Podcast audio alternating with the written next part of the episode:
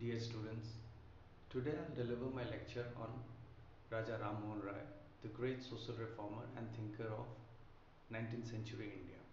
This lecture is for BA Part 3 students of Sociology Honours Program. राजा राम मोहन राय को आधुनिक भारत के जनक के रूप में भी जाना जाता है इनका जन्म 1772 ईस्वी में वेस्ट बंगाल के एक कुलीन सुखी संपन्न ब्राह्मण परिवार में हुआ था। इनकी मृत्यु 1833 ईस्वी में हुई थी। ये कोई राज परिवार से बिलोंग नहीं करते थे। ये कोई राजा नहीं थे या राज के फैमिली से नहीं आते थे। नोबिलिटी नहीं थे ये। वॉज़ नॉट अ नोबल इन्हें राजा की उपाधि मुगल एम्पायर अकबर टू ने प्रदान किया था। इनके इन्फ्लुएंस की वजह से, जो कि कई क्षेत्रों में दिखता था politics public administration education and religion ये कई भाषाओं के ज्ञाता थे।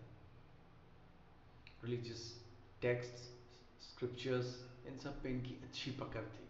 ये इन्हें ज्ञान था, इंग्लिश भाषा का, बंगला का। इसके अलावा राजा राममोहन राय को Sanskrit, Persian, Arabic, Latin, Greek, इन सब भाषाओं का भी अच्छा ज्ञान था। और सिर्फ़ भाषाएँ नहीं, इनके लिटरेचर का भी इन्हें बहुत ही अच्छा ज्ञान था।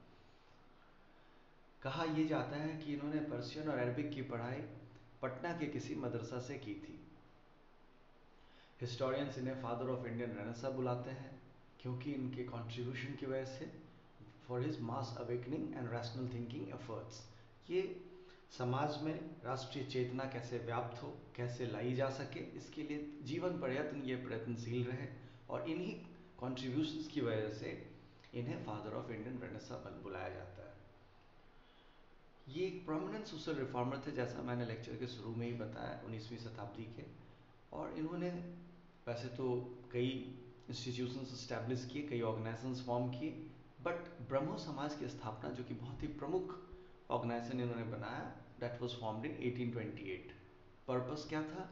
हिंदुइज्म को कैसे क्लीन किया जाए? हिंदुइज्म में कई कुरीतियाँ आ गई हैं, बुरी प्रथाएँ आ गई हैं, उन सब चीज़ों से हिंदुइज्म को कैसे साफ़ किया जाए, निकाला जाए, उबारा जाए और एक वो डेवलपमेंट एंड प्रोग्रेस के पाथ पे जैसा कि हिंदुइज्म पहले था, उस एज में वापस लेके जाए।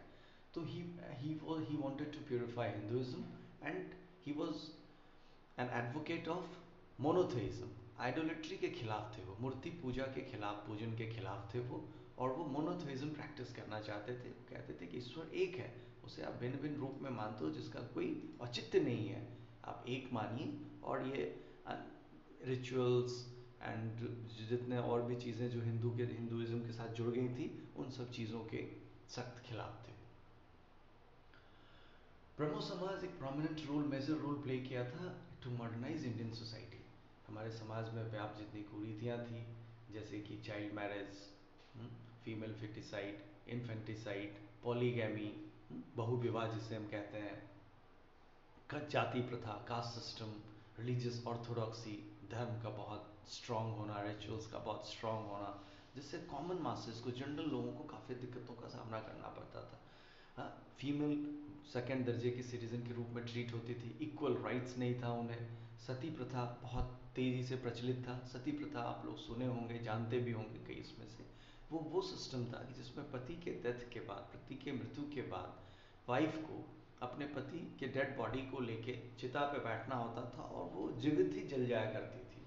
तो it's it was a kind of suicide जिसको राजा राम मोहन राय ने कंडेम किया और इसके खिलाफ वो लड़े, अपनी आवाज़ उठाई और इनके एफर्ट्स की वजह से लॉर्ड विलियम बेंटिक जो उस समय भारत के गवर्नर जनरल थे, उन्होंने भी इस चीज़ को माना और एक लॉ पास हुआ, जिससे कि इसे बैन किया गया कि सत्य सिस्टम बिल्कुल इलीगल है और ये नहीं होगा।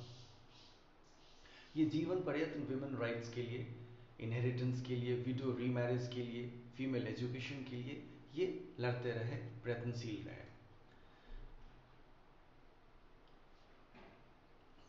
मॉडर्न एजुकेशन भी ये चाहते थे कि सभी जगह स्प्रेड हो। मॉडर्न एजुकेशन इंग्लिश के फॉर्म में इंग्लिश स्कूल्स भी खोला इन्होंने, जिसमें फीमेल को भी बढ़ चढ़ के हिस्सा लेने के लिए इन्होंने आगे लाए फीमेल को भी आगे लाया उन्हें प्रेरणा दी और इनका एक इंपॉर्टेंट योगदान था कि ये हमेशा से वुमेन को इक्वालिटी इक्वल इक्वल स्टेटस इन सब चीज़ों के लिए he kept on struggling for them और इनकी एफर्ट्स की वजह से राष्ट्रीय चेतना की एक भावना आई कि जब हमारे यहाँ की कुरीतियाँ और ये डिफरेंसेस जब कम होंगी तो ज़ाहिर सा बात है कि समाज एक एक होता है।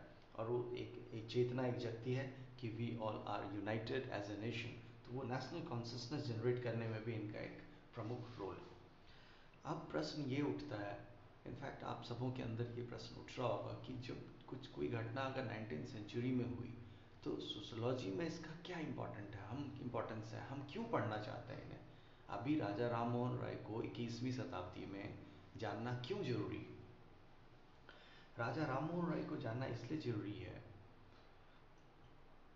कि एक तो हमें के समाज को जानने में मदद मिलती है, उससे हम आज के समाज को लिंक कर सकते हैं, एक रिलेशनशिप स्टैब्लिश कर सकते हैं। चेंजेस जो हुए हैं in due course of time वो हम देख सकते हैं एज ए सोशोलॉजिस्ट की क्या एक चेंजेस आए हैं whether the changes are for good और फॉर बैड मॉडर्नाइजेशन हुआ है, या we continue to remain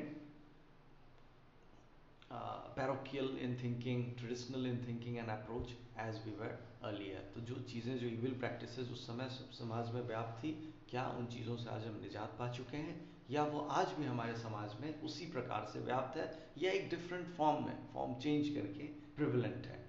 जैसे हम देखते हैं the practice of female foeticide है, भ्रूण हत्या है इन्फेंटिसाइड है, ये आज भी है। मे बी स्केल ऊपर नीचे हो स्टेट वाइज वेरिएशन हो कम्युनिटी वाइज वेरिएशन हो एंड एज ए सोशोलॉजिस्ट हमें ये भी जानना है कि क्या वेरिएशन है।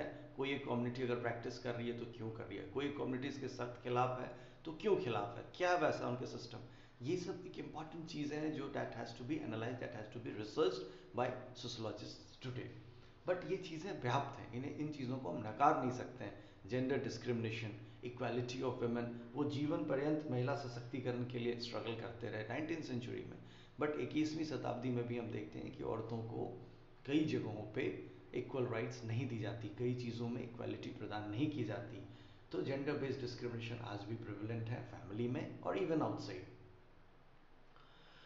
freedom of the press के लिए ही kept on struggling at that point of time कि प्रेस शुड बी फ्री कोई ब्यूरोक्रेटिक कंट्रोल ना हो प्रेस के ऊपर स्टेट का उसके ऊपर कंट्रोल ना हो, ताकि प्रेस जो दे, देखे, वो उसे दिखा सके हाईलाइट कर सके। और समाज में व्याप्त जितनी कुरीतियाँ हैं जिस भी घटना को प्रेस हाईलाइट उजागर करना चाहे, वो कर सकता है, बिना किसी फियर के, खौफ के प्रेशर के।